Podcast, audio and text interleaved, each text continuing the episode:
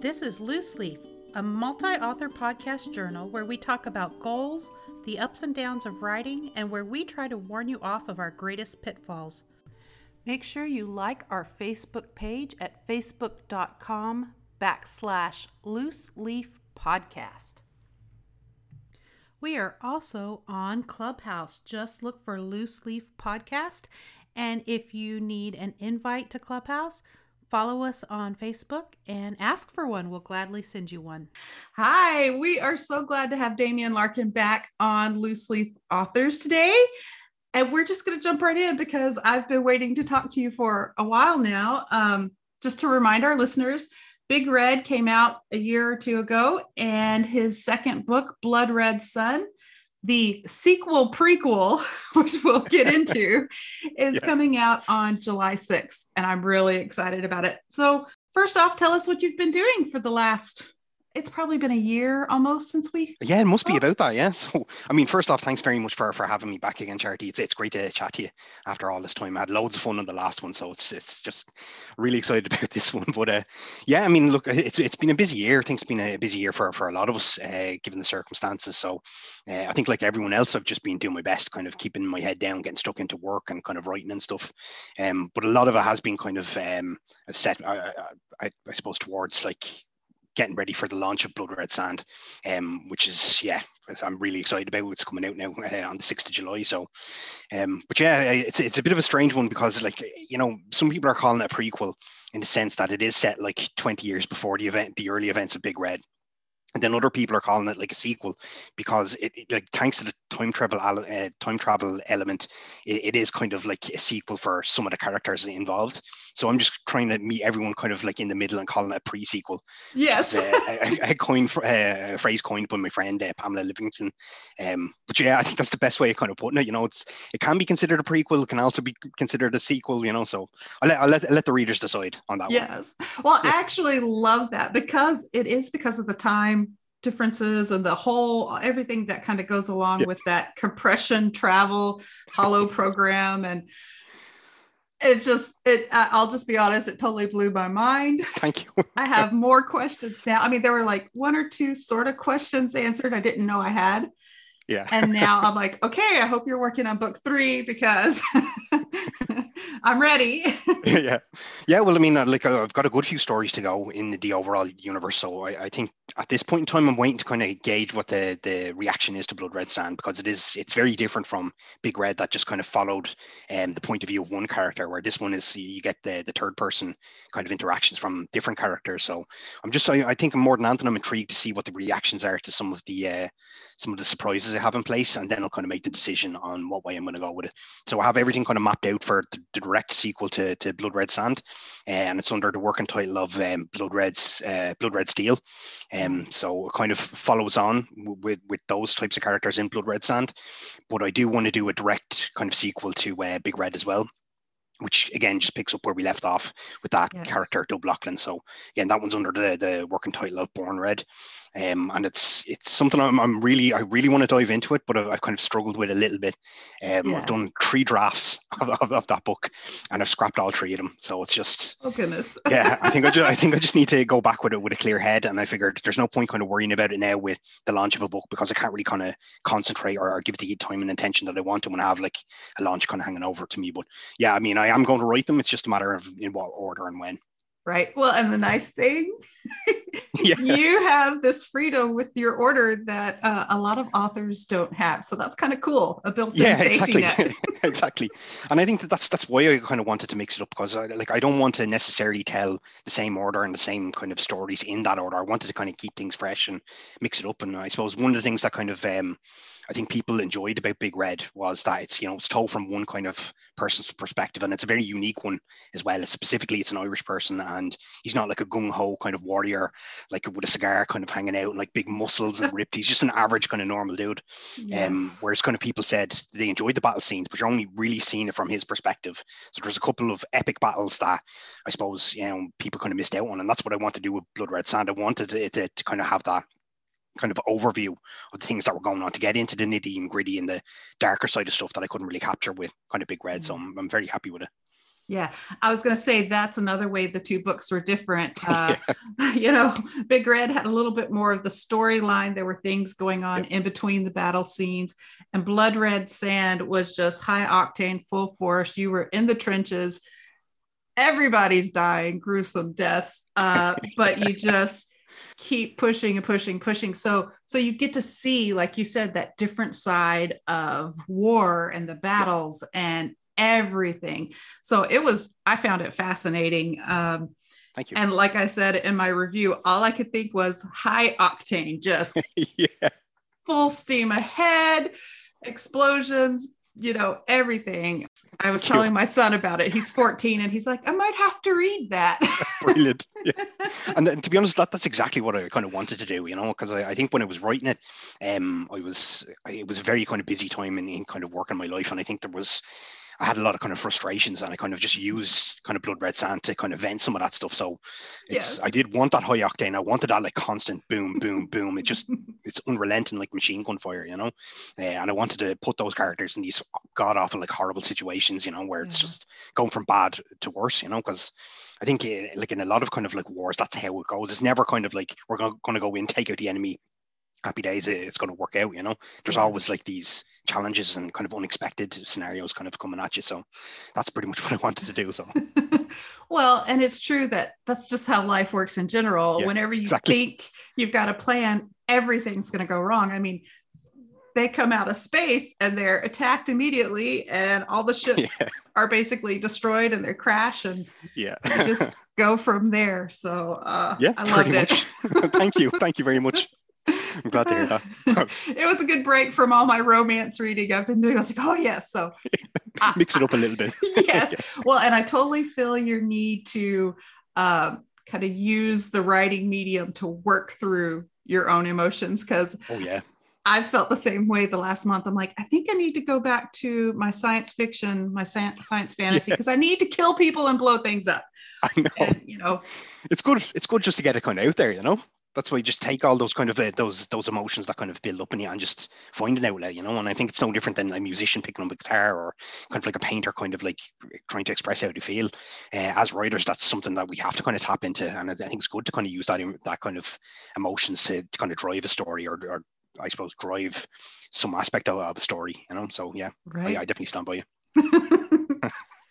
well, I have um, a couple of things. I haven't had a chance, but I actually feel like I need to go back and read Big Red now that I've read Blood Red Sand. Yeah. Because a few people have said that. get the characters like because I felt like I was just meeting the characters in Blood Red Sand, uh, McCabe yeah. and some of the others, and because of the time difference, I I wasn't like fitting them in where they fit in Dub in Dub story. Gotcha. Yeah. So so I am kind of excited to go back and go, oh my gosh, you know, and connect yeah. the dots. But I really liked the characters in Blood Red Sand because, like I said, I didn't get to know them before. And Dub and his friends are are are almost shadows on the outside as the black yeah. masks. Yeah. And I was like, oh, oh, you know, yeah.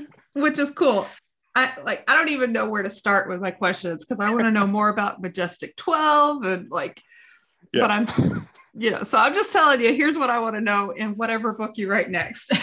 Yeah well absolutely and i mean I can certainly dive into that so uh, i think that was one of the things that I, I, kind of wanted to do when when i kind of sat down with blood red sand um, was to kind of explore some of the backstories of some of the secondary characters so i kind of flipped the script a little bit in the sense that like the uh, the the main characters in big red are the secondary the secondary kind of characters are kind of make appearances or whatever but um, it was all about kind of i suppose breathing life into some of the, the main kind of secondary characters in Big Red. So I think the, the two kind of big ones that kind of uh, stand out would be the likes of uh, Colonel Wellesley in Big Red, uh, kind of giving him a backstory into why he is the way he is, and then um, exploring the the I suppose what happened to Captain Lockhart to make him the way that he was, you know. As in Big Red, we know him as like this completely drugged up, drunk kind of like maniac, but he's like one of the best pilots they have, you know. So it's kind of exploring what happened to him to make him the way he was, you know.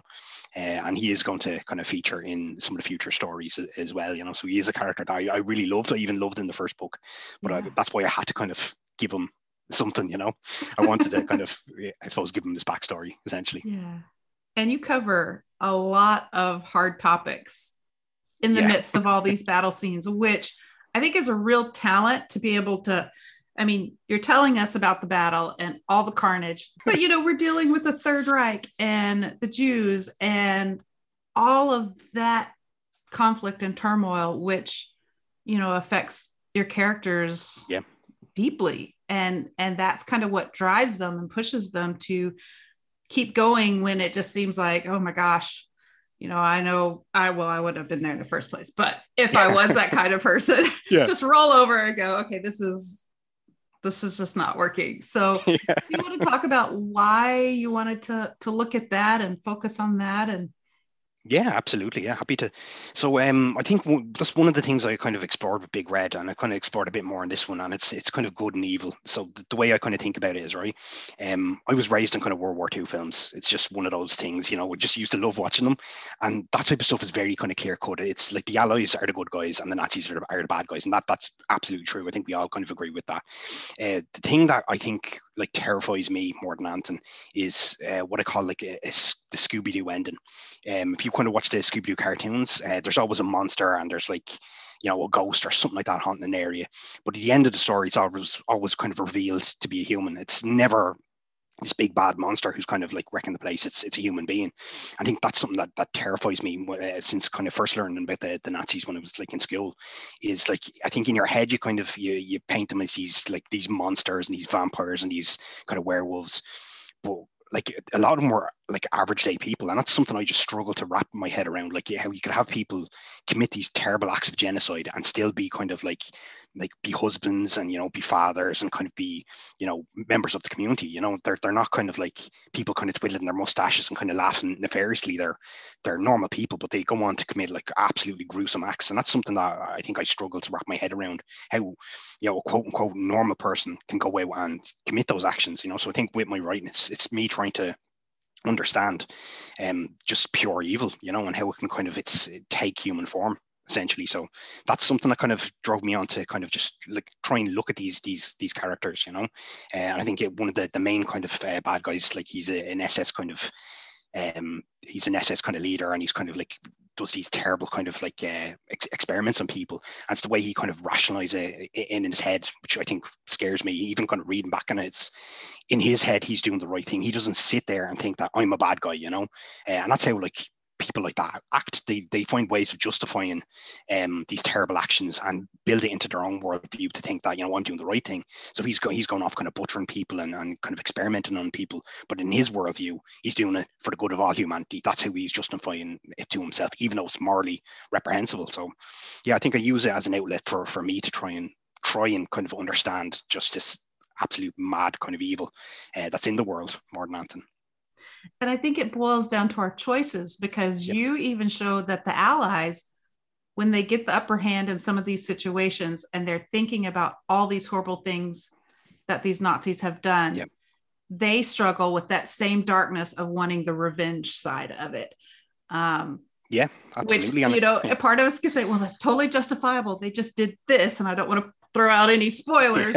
Yeah. Yeah and, and i think we all struggle with that on some level because we do we get in our mindset this is the way the world should be and i'm doing everything i can to to make that and yet how do we stop and look at ourselves and go okay yeah. now i'm becoming like them and and i think you had a really good balance with your characters in the allied forces struggling with that and finding kind of a I guess, a new standing ground and and where they were. Absolutely, you know, I think it's like you said, everyone kind of struggles with this stuff morally, you know. Um, like it's it's I think we see in our kind of everyday lives when you might kind of read about someone committing a despicable kind of crime or something like that, and your first instinct is let's hang them. They should be like hung or shot or that type of stuff, you know. Um, and then there's the, at the same time it comes back to the moral thing: is that morally the right thing to do? You know, is it is it kind of is that not against God's law type of stuff, you know? So it's, I suppose it's trying to look at it from all different angles that like, um, when we see kind of good and evil, it's not necessarily that clear cut. Um, like you take, take the allies, not all of them are like the Captain Americas that I would have seen in kind of the World War kind of two movies. Um, it's it's people you've got good people and you've got bad people and good people commit terrible actions and, and bad people commit good ones so it's again just my exploration of good and evil to try and kind of wrap my head around it myself and try and understand it a little bit better you know right. i probably take a lifetime trying to understand it as well you know?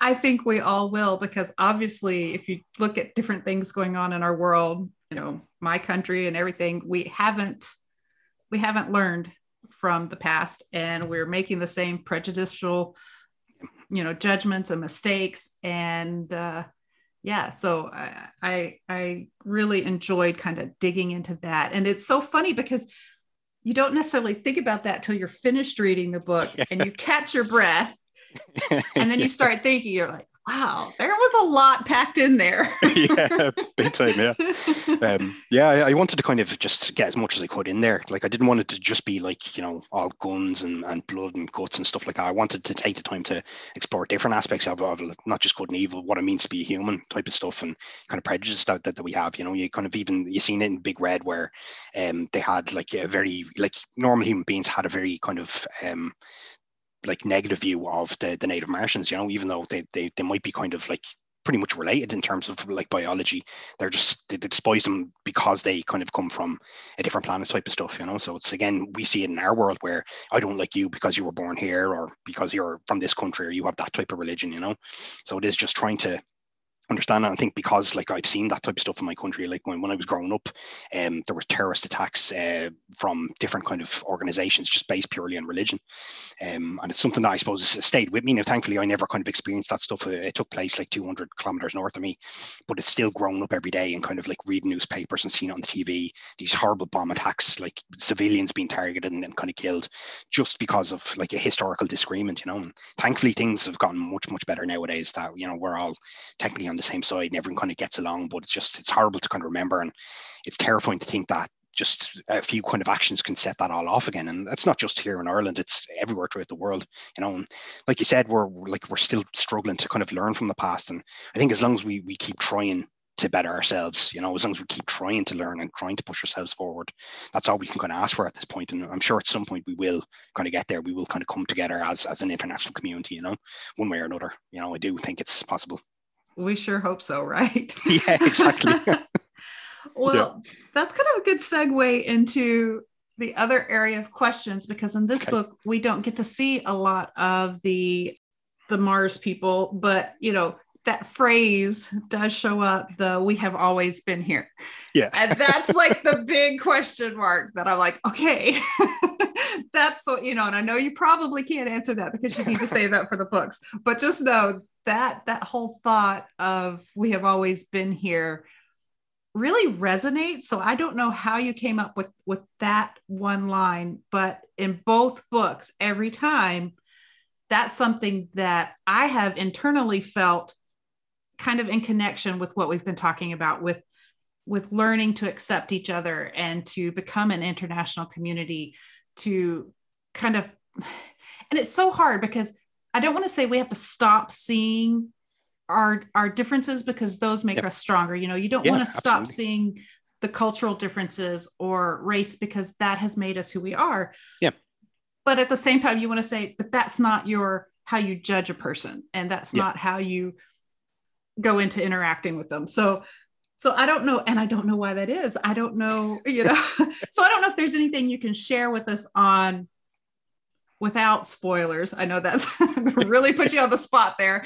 Uh, don't worry, don't worry. how you uh, even yeah, came up with that? I, I, honestly I don't know. I, I, think the first time it's mentioned is um, that part in Big Red after uh, um, Doug tries to rescue his friend. She tries to commit suicide in the uh, airlock, and she sets yes. off a grenade. I think that was the first time I referenced it, and it just it was one of those lines that kind of came to my head, but it kind of stayed with me then. And I, I suppose I tried to of look at it from different angles. And I suppose if you ask a 10 different readers what it means to them, you get 10 different answers. And same with the characters, they do kind of have differing interpretations of what that means. You know, like some of them believe that we've always been here means that like they've always, humanity's always been on the planet Mars. Others mean that like we've always been in this type of situation um, in terms of kind of war. Others kind of believe that they they're kind of reliving the same events over and over again. So it really is kind of like it's up it's up to the the individual to kind of make it what what, the, what it means to them essentially. But there is, I, I suppose, I have an answer um, that I'm not going to go into here because I'm saving it for a future book uh, when when it will, will all kind of come out. But uh, at the minute, I'm kind of saying like whatever kind of it means to you, you know. Um, I suppose explore that. But if you if you want any more kind of in depth information, look back on any time that it's referenced and see what the mm-hmm. characters are talking about. And that's the, the best kind of clue I can give to you or any other readers there as to what it means, you know. But it will, you know, I'm building up to what it all means. That's that's excellent. That's all I need to know. I can rest peacefully now and wait till yep. next year, the year after, whenever something else comes. And because it is, it's it, it's a great phrase that does have multiple meanings, like you said, to the different characters and in the story, because all of those could be right. exactly you know exactly and, and like that i mean you could have already uh, said it here on the show uh, the yeah. correct answer just i can't confirm or deny it So I'm, I'm, just I'm leaving it open to interpretation because I I love kind of creating these open loops where I'm not necessarily answering every single you know question that that's been asked in the book. I do want kind of people to kind of think about it themselves and come up with their own answers and, and then maybe they want to come back to me on it. I, I, yes. I might kind of let them know if they get it once they kind of read it. Who knows? Yeah once but, uh, you've found yeah. your ending. Yeah exactly. Well, i do i do know how it's going to kind of going to end. I've got all the books kind of mapped out. It's just it's just a matter of actually sitting down and kind of writing them like I, like I said I've struggled a bit with the the direct sequel to Big Red and I think it was just because I wasn't in a mindset for it but you know I, I do know what the ending is and if you look back on, on, on some of the different scenes, it's hinted at very, very strongly what it's all building up to, uh, and it is yeah. going to rear its ugly head in the next book or two. So just stand by you for that. I'm excited. Uh, Brilliant, thank you. So let's go back to uh, Dub and his friends yep. with the black visors. I don't yep. know how much you can share because obviously that's going to come back because this is the the timeline wibbly wobbly, timey wimey stuff, as the doctor would say, which it, yeah. is awesome. but I loved, for me, you know, they, they're just kind of there, barely their shadows the whole time. But in their last scene, where they give just a hint, I mean, it, and it is, but that scene in my head just totally sticks out. And I know we can't talk in detail because it's toward the end, but that whole scene of them leaving, and I'm sorry I can't remember the character's name they came to save, and I should because she's so oh, important. Anna Bailey. Anna Bailey. Yeah. You know, that whole scene was so impactful, and probably because we'd seen all these battle scenes, and then there's it's it's not a quiet scene, but it's not. I don't know how to explain what I'm saying, but just the juxtaposition of that scene and kind of the quiet references that are made as they're leaving yeah. uh, you know, our readers can't see. I'm like, thumbs up, okay i don't know. It was yeah. awesome. Thank you thank you. And I, I, did i did want to have that in there specifically to answer some of the questions that like i'm, I'm sure people were going to ask and at, that point um and i suppose from from the the characters uh the, the black visors perspective a lot has kind of changed for them um since the end of big red. So it's uh, it's uh, interestingly enough not too much time has passed. So from their perspective i think i have it like three days after the end of uh, big red but it's kind of all the things that's happened to them within those three days kind of reveals a lot. And that's pretty much like the opening kind of chapters of, of kind of Born Red is exploring that a little bit and realizing that there's a lot more kind of going on than I, I suppose people are aware of, you know. Uh, and even I've kind of hinted at a little bit, but there's a specific reason why those characters were selected for the, the Mars occupation force in in uh, the first uh, book. Um, and I've never kind of explored it, but there is that's the one thing I will say. It's not just random chance that these people happen to be taken there. It's something that's kind of going on a, a good bit, and I think it, it's going to be explored like definitely in Big Red, or sorry, in, in Born Red in the in the sequel, but you're going to see hints of it then in the books set in the kind of Blood Red Sand kind of timeline as well, as it's kind of gradually building up to to the official kind of um, hollow program being used by the the Mars uh, occupation force type stuff. So it's I think both kind of narratives will definitely explore it, but yeah, it is coming. You know, I will definitely be delving into it. it's so funny. You're talking, I'm thinking it's all connected. That's another yeah. show I've been binge watching. It's all connected. Yeah. Absolutely. okay, so we've talked a lot about the books, but let's yep. let's talk about you. Let's spend a few minutes and explore other than writing, what have you been doing this last year? I know how's Ireland handling the COVID situation? Are you coming out of the pandemic as well, or?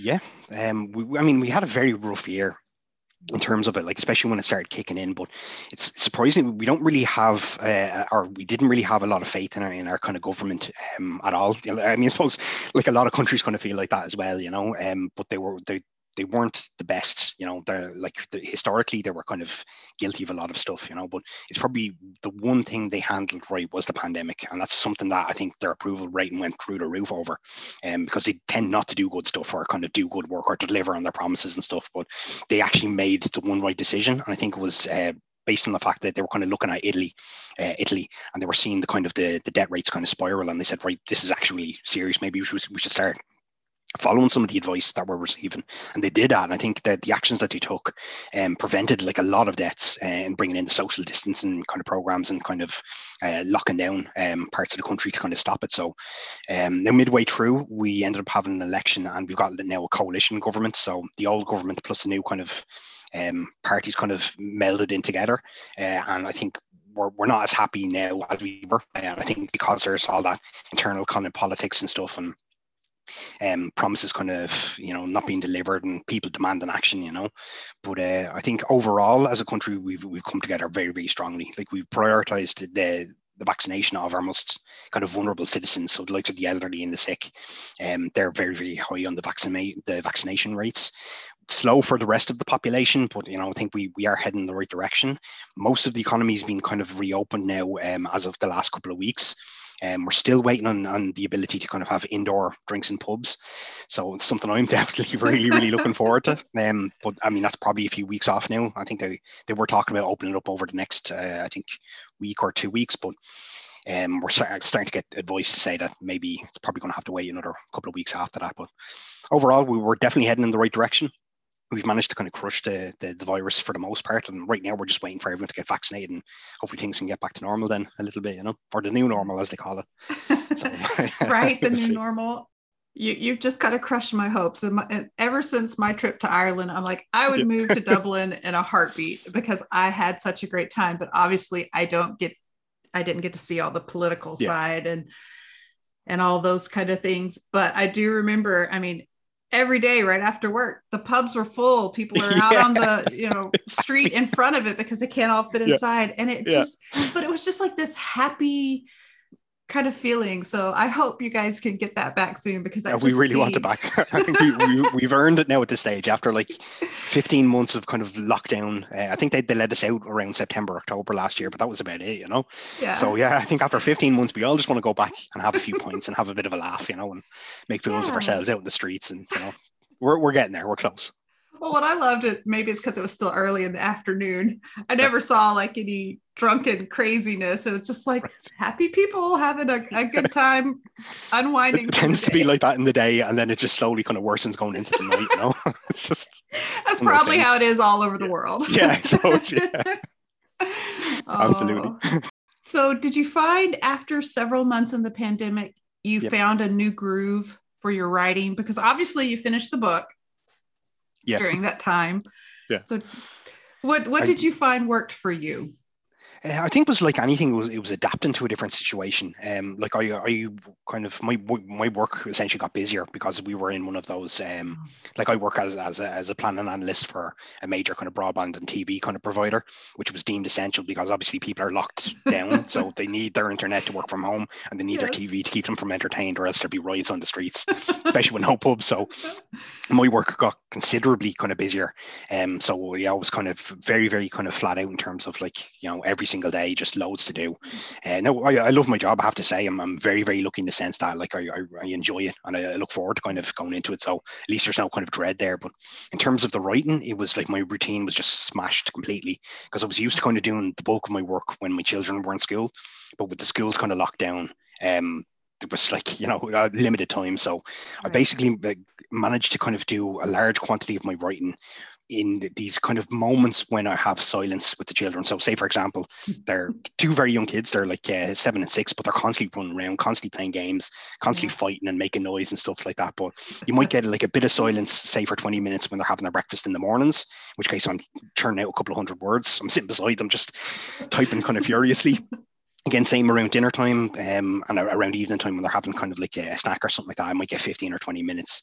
Uh, on the on the work front, I've I, have i have been working a lot through my lunch, so I get a, a 40 minute lunch every day, uh, and I literally as soon as my my lunch break kicks in, it's like straight on the laptop, boom, boom, boom, um, which is handy because like I've been working from home the, the whole time, so it's not like I have to kind of I mean in a physical kind of like yeah, office space, I can just literally reach over to the laptop, turn it on, and bash out like a thousand words in 40 minutes. So I think that's what's kind of kept me going. Um, it's trying to adapt to a new way of doing things. Uh, whereas beforehand, I would have desperately needed silence to do any writing. I had to be like in the zone, focused, everyone's silent. now it's like I, I, can do it with like two kids kind of shouting and, and fighting and with yeah. a time limit, no one have to get back to work. So yeah, just adapted. I see, and I love that you said that because we're talking all the time on the podcast about figuring yeah. out what works for you. But as you said, that changes over time depending yeah. on the situation and you just have to try different things until it works and exactly. so i love that you were able to do that yeah. Well i mean i, I think i had no other option to it you know? Um, it's like with the kids there full time mm. as opposed to having a couple hours peace and quiet it really was like when am i going to get it done? Because uh, i find my my energy levels drop the later in the day we go. So um, i'm very productive towards the early part of the day but come evening time i can barely do anything. So say if i were to leave it till when they go to bed i wouldn't be able to kind of do as many as I'd like to, or do as many words as I'd like to. So it is looking at a, at these pockets of availability and utilizing them as much as possible because you know, I love writing, I, and that's all I really want to do all day long if I could, you know. So right. as soon as I become an international bestseller, I, I have it sorted, you know. But, uh, until then, I have to just write through my lunch. Yeah, that is so funny because uh, just recently I was talking to a couple of different people saying, I wish I could just write. I don't want to have to think about marketing. I don't want to have to think about yeah, exactly all the things that go with the entrepreneurial yeah. part. I just want to write and forget the rest of the world. So, yeah, and I think that is the dream. it is the dream. Thank you for keeping the internet and TV running in your country because I know here that's been a total Vital, lifesaver. yeah, absolutely. and I don't know if you guys had the same problem, but you know, my house for a while, all my kids had come home from college. Yeah. So we would have two kids doing college courses right. online. My husband was working from home. Yeah. And then, you know, I had two other kids and my mom also lives with us. So we had seven people on our internet. And my poor husband would be, you know, everything was over Zoom calls and he would come out and go, Everybody get off the internet. I have to present. because he'd get kicked yeah. off. Yeah, so, been there. so we appreciate all the work that went behind the scenes to keep internet up and running yeah. and doing the best that it it's could. The, the glue that held kind of society together more than anything, you know, a fast and stable broadband connection. Yeah, that and Netflix. Netflix any, kind, well. any kind of TV streaming. yeah, yeah, absolutely. yeah. So yeah, I can only imagine what, what it would have been like without that type of stuff, you know? Yeah, riots, riots. Well, maybe we wouldn't have gained so much weight. We would have been outside doing something. Maybe I don't know. Um, but still, it's allowed. It's allowed. Yeah. It's pandemic. Yeah. Well, uh, and I at least live in the woods. People in big cities, there's really nowhere you could have gone. Yeah, geez, that must have been very, very tough, you know. Because um, we're, we're lucky. I live in a, a big suburban area, suburban area in the, the south of Dublin, but the mountains are just literally right over there. So, um, and that's probably one of the the one thing that kind of stays with me about the pandemic. Um, lockdown kind of started kicking in a few days before St. Patrick's Day, which is just unheard of over here. So the concept of having no parades, no kind of pubs on St. Patrick's Day, it's it's crazy. Well, it was crazy to us back then um, when it was first starting, but it was it was strange as in like an act of solidarity uh, on St. Patrick's Day.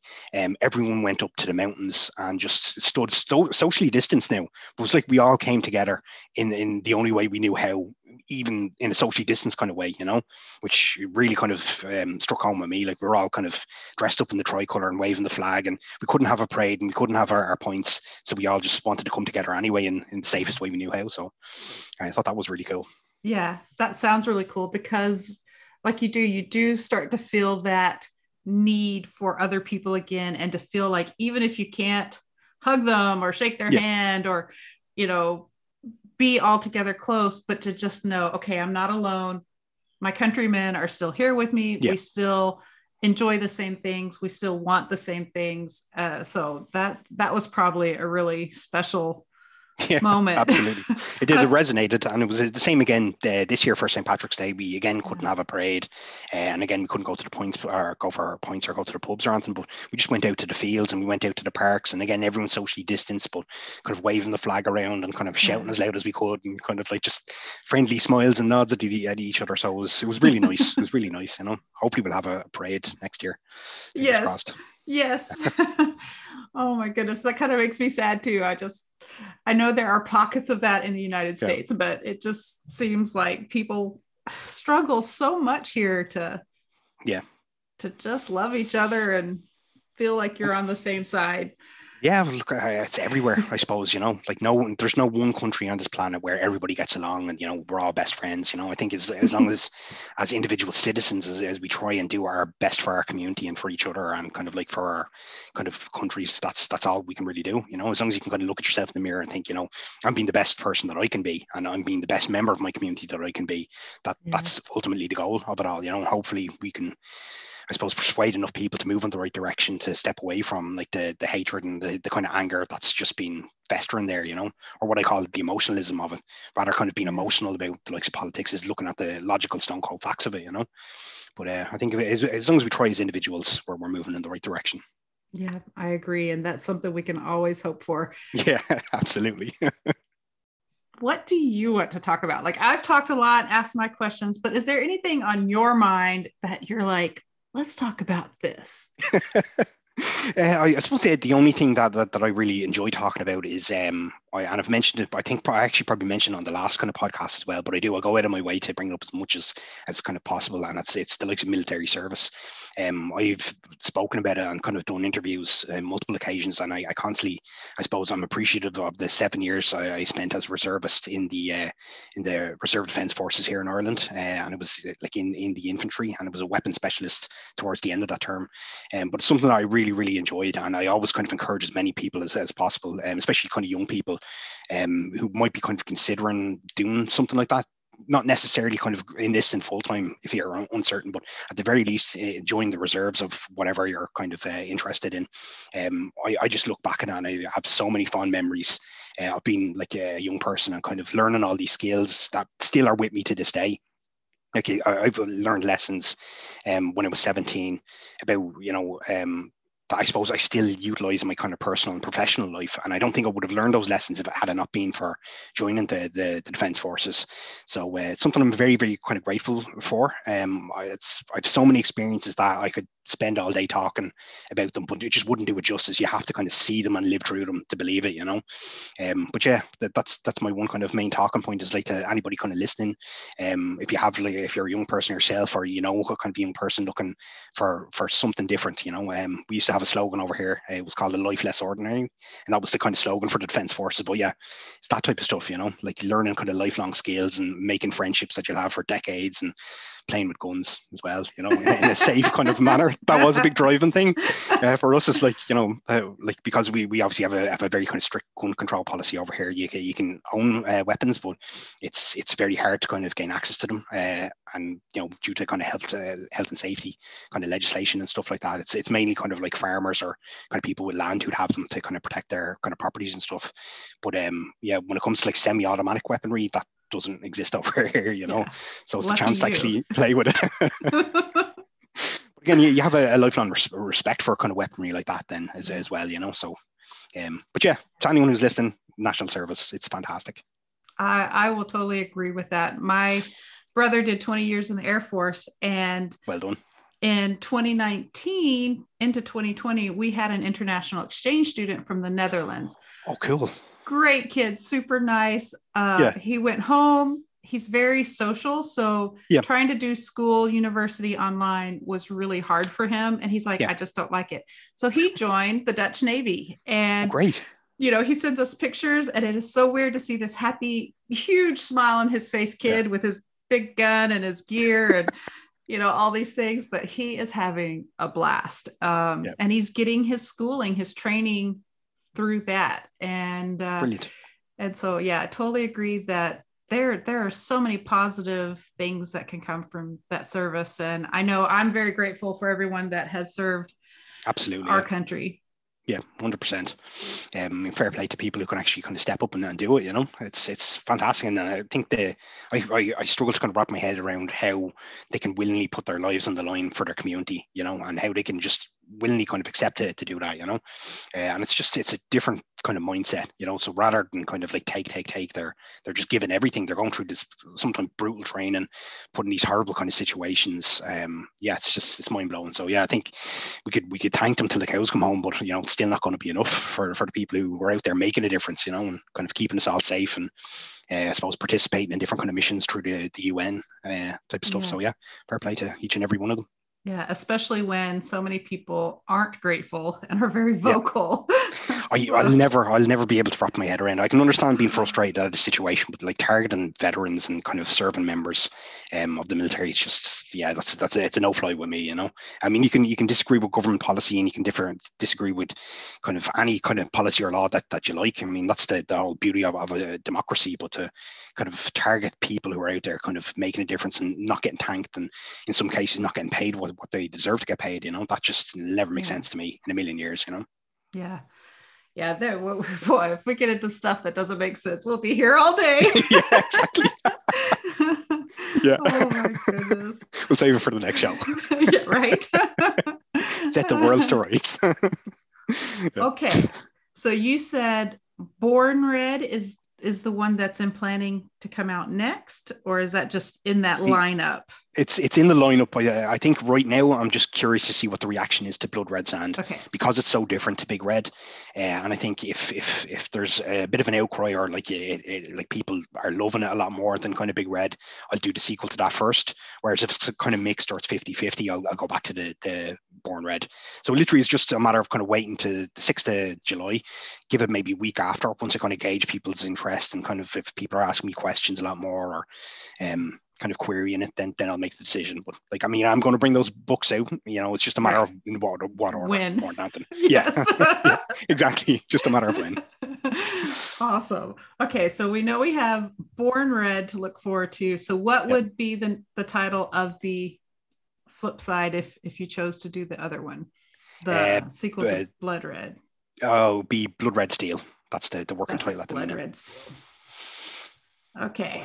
Now, subject to change, but yeah, that's that's the kind Yes. of thoughts I had in that. Uh, and I've got this story all mapped out, and it was it was hinted, well, not hinted at, but I kind of delved into it a little bit. In um, there's actually an axed part six of Blood Red Sand that kind of deals with the events after uh, everything that you've read in the book. Um, just I sent it on to my publisher, and uh, she liked it, but it was just kind of like, right, maybe we should give it a bit more of a natural ending, you know, because it kind of it went from the ending that you know delving into events uh, about a year and a half later and it was just one chapter kind of dedicated to building up to this this epic battle that was referenced in, in Big Red, um, called the the siege of uh, Forward Base Zulu.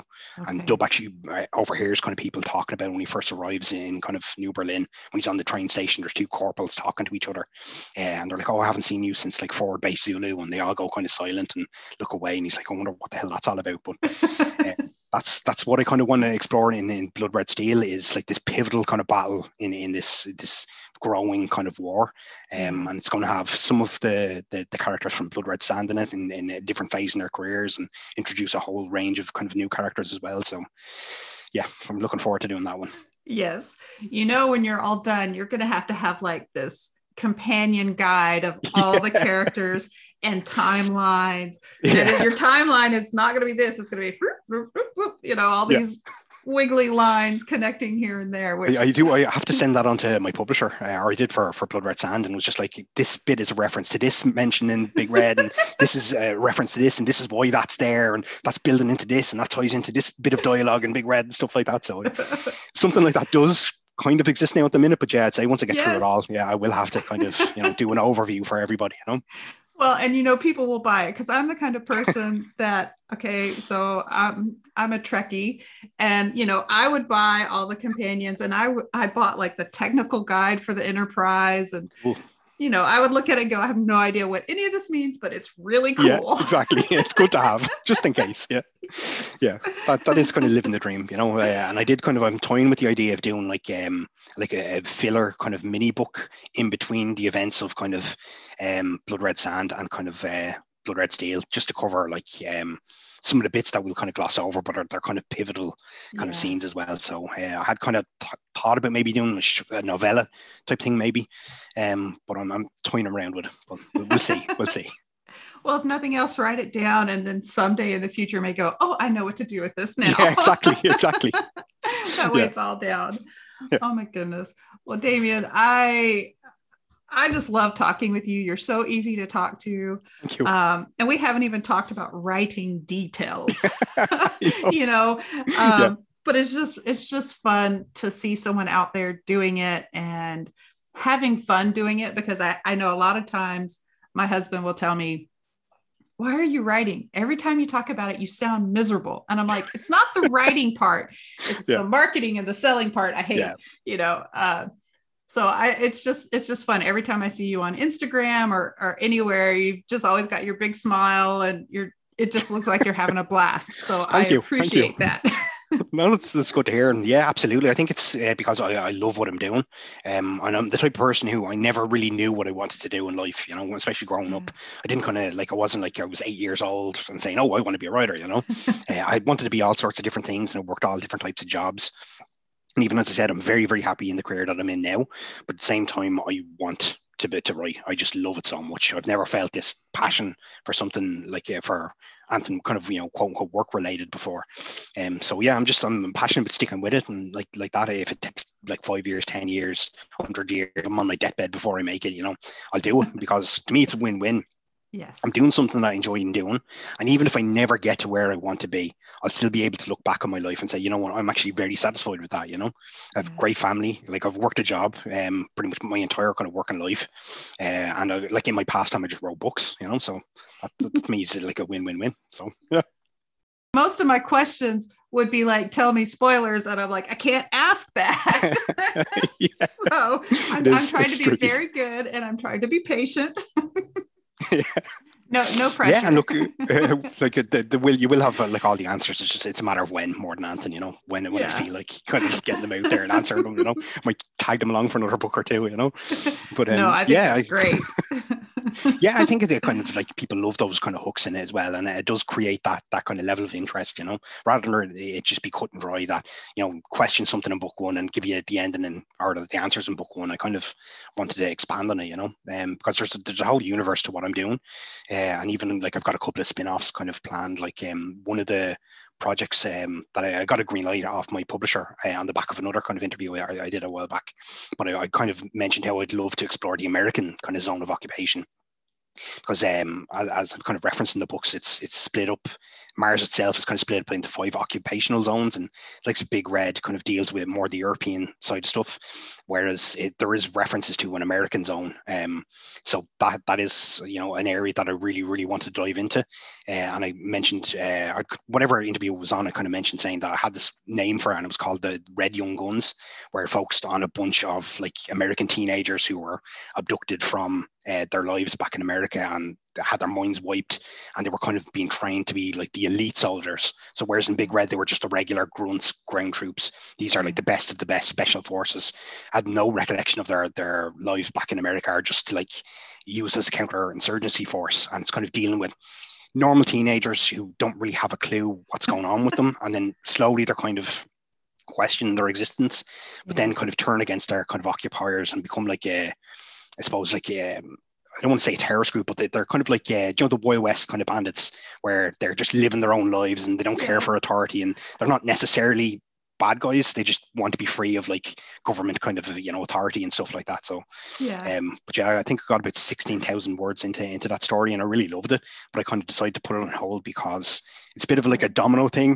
Uh, yes. if, if, if I wrote it, um, it wouldn't make sense because I hadn't written um, Born Red and I can't write Born Red until I know how uh, Blood Red Sand is going down. So it's kind of there's no point yes. kind of releasing a new kind of like spin off w- without kind of some at least some of the answers or, or questions being answered uh, in which I could answer in those two books. So I had to kind of like put a bit of a, a needle in it, you know, and I was really loving it as well. But it was like, you know, he, they're talking about things that, you know, haven't really been explored so i can't really you know it doesn't it doesn't make sense and i don't think it would make sense from a reader's point of view if they're hmm. kind of like only reading these like big red and then blood red sand and they're like when's he ever going to write a sequel to anything, you know? So I was like, yes, okay. yes. Well, we appreciate that because, like I said, we have those answers. But that is like really smart of you too, though, to think I have these other offshoots I can do. Yep.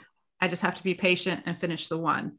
So yeah, it's it's kind of like uh, like I, I didn't want to tie myself down with just one idea, and I suppose I like experimenting with different kind of styles as well. Like there was the the first person in Big Red and third person in um in Blood Red Sand, so it's constantly kind of tweaking how I write things. I don't want to just do the same format over and over again. Um, so the likes of even uh, uh, Red Young Guns, it was told in the, in the present tense, first person present. So wow. rather than it being a recollection, it was like this is happening to me right now, you know, yeah. which I think from, from my perspective it was was a bit chilling because you're dealing with these not grown adults, but they're they're teenagers. Yeah. I think the opening chapter was an exercise where they're being tested as the new generation of hollows. And it's just this young girl. She's, I think I had her at about 16, but she's ordered to like kill her best friend in a fight to the death. And it's just real brutal. Like from her perspective, she's trying to, I suppose, walk a balance between like following these orders, but also murdering someone she she cares about type of thing, you know. So it's probably again exploring the darkness, but it's just it felt very kind of visceral to be writing it in it. I'm doing this right now. I have my hands over her throat and I'm watching the life drain from her eyes, you know, and she's 16. So um yeah. to bit, get into that psychology and yeah, it's it's yeah. Just yeah, tricky because I've never really kind of done an in the moment type of story. It's always a reflection. And you know, even like the Big Red, um, when Dub kind of uh, looks back on some of the actions that he's done, like in particular was after the the Ryko Rebellion when they went in and they just committed all sorts of atrocities against kind of civilians just in retaliation for the for their their own dead and it's you, you can feel that darkness in him um but he's only recalling it you know he's he's kind of looking back on what he did the day before and there's a little hint of kind of guilt maybe but you know um he's not doing it in the moment which i think always stayed with me as like jesus that would probably be more horrible if he's describing it as he's doing it you know um which was the inspiration for that scene for for red young guns but like i said i'll get to it at some point Yes. Well, and I love the Young Guns part totally puts me in a Wild West. Yeah, that's, yeah, that's what I was aiming for. So, so perfect. I did want to be like a kind of a Western sci-fi type of thing, you know, where it starts off with the military aspect, but they, they for whatever reasons, they eventually kind of decide to, to, to rebel and do their own thing, you know. And, you know, has this Wild West kind of feel as they're, you know, kind of hitting back at their former masters, but at the same time, just want to be free. They're just teenagers who want to live their lives, you know. Well, there's so much for us to look forward to. Yeah. I'm excited about it. And um, we'll just keep our ears and eyes open so that when you pop up and go, hey, okay, this is what I'm doing, and here's when it's coming. We will we will be ready for it, and we'll make sure yeah, we share it on the absolutely. On the well, I, I'd say it'll be in the next couple of weeks where I kind of like announce what I'm actually working on now more than anything. Yeah. So, uh, in the meantime, I'm working on a completely unrelated whip and nothing to do with Big Red or the Big Red universe, but I want to kind of get that finished first, and then I'll kind of make the decision on what's coming next. And knowing how I work, I'm just as soon as I make that decision and I know what's going to work, I'll just dive straight into it, and I'll have something ready to go in about four months, give or take, you know. So, do you want to talk about that unnamed, unrelated whip that yeah. you just? can you? yeah, of course can. Yeah, it's uh, again like, like I mentioned, I like to experiment um, as much as possible. So I don't want to kind of get bogged down in just the, the one genre the whole time. Um, but now for the record, I absolutely love writing um, military science fiction. If I can get bestseller status, I'd be happy with kind of like writing those books for the, for the rest of my life. At the same time, I like to mix things up a little bit. So uh, I've never been, um, I've never read much horror.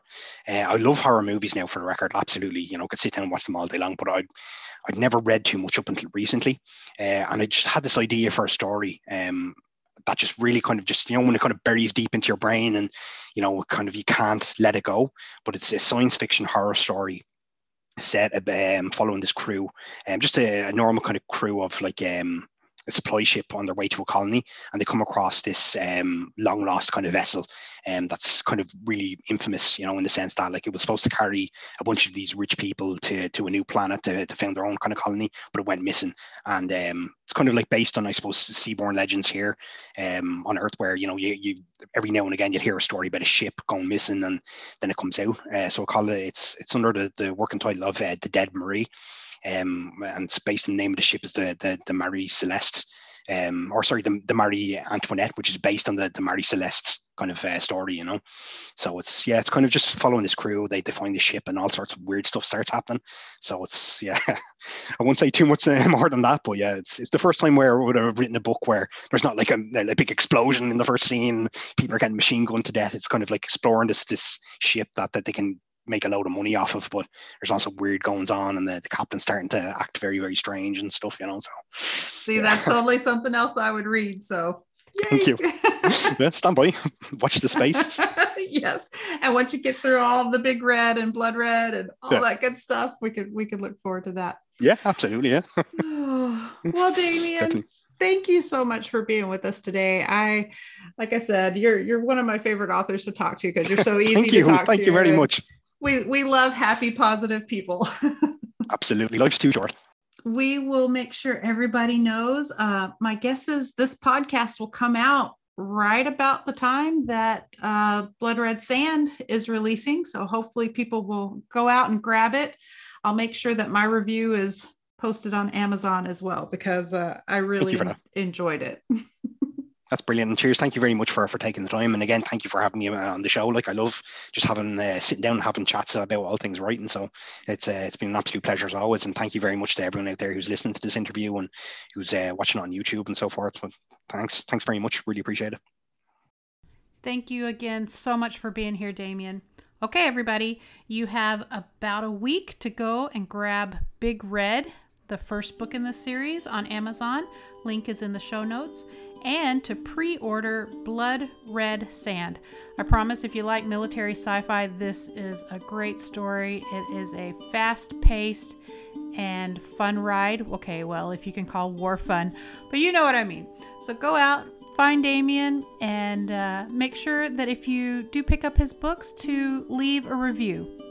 Until next time, keep writing or start writing.